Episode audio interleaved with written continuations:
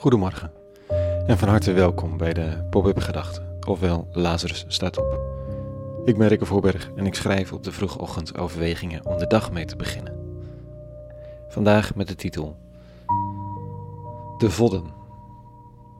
Pop-up Gedachten, vrijdag 15 januari 2021.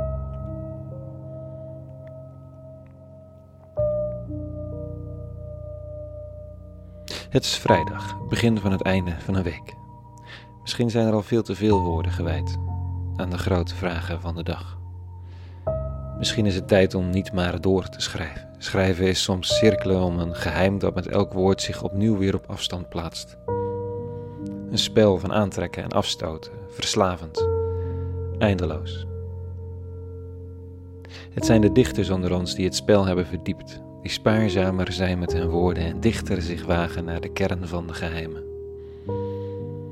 Vandaag lees ik in de oude Bijbelstekst over Paulus die de lezers maand om toch vooral te strijden om tot de rust in te gaan.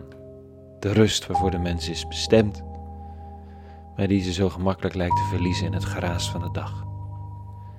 Strijden voor de rust is een paradox in zichzelf. Nou, tenzij we de rust eigenlijk niet willen of niet aandurven zoals dat gaat met de liefde. Is de rust binnengaan eigenlijk het durven ontvangen van de liefde, in welke vorm dan ook.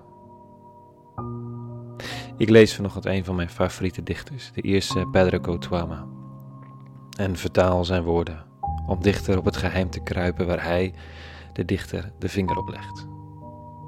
Bij deze, voor de vrijdag. De vodden. Als liefde binnenstormt door de ventilatiegaten, druk je vochtige vodden in het raster, om niet uitgerookt te worden uit je eenzaamheid. Je plakt eierdozen tegen je oren om de sissende geluiden niet te horen. Je zwachtelt jezelf in schaamte, als met doeken gedrenkt in azijn.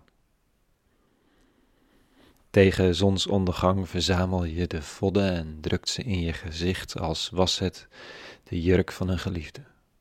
De hoop op een lichte indruk, resten van een roes. Niet genoeg om je van gedachten te doen veranderen, net genoeg om de nacht te verzachten. Pedro Cotuama, originele titel The Rags. Tot zover vanochtend.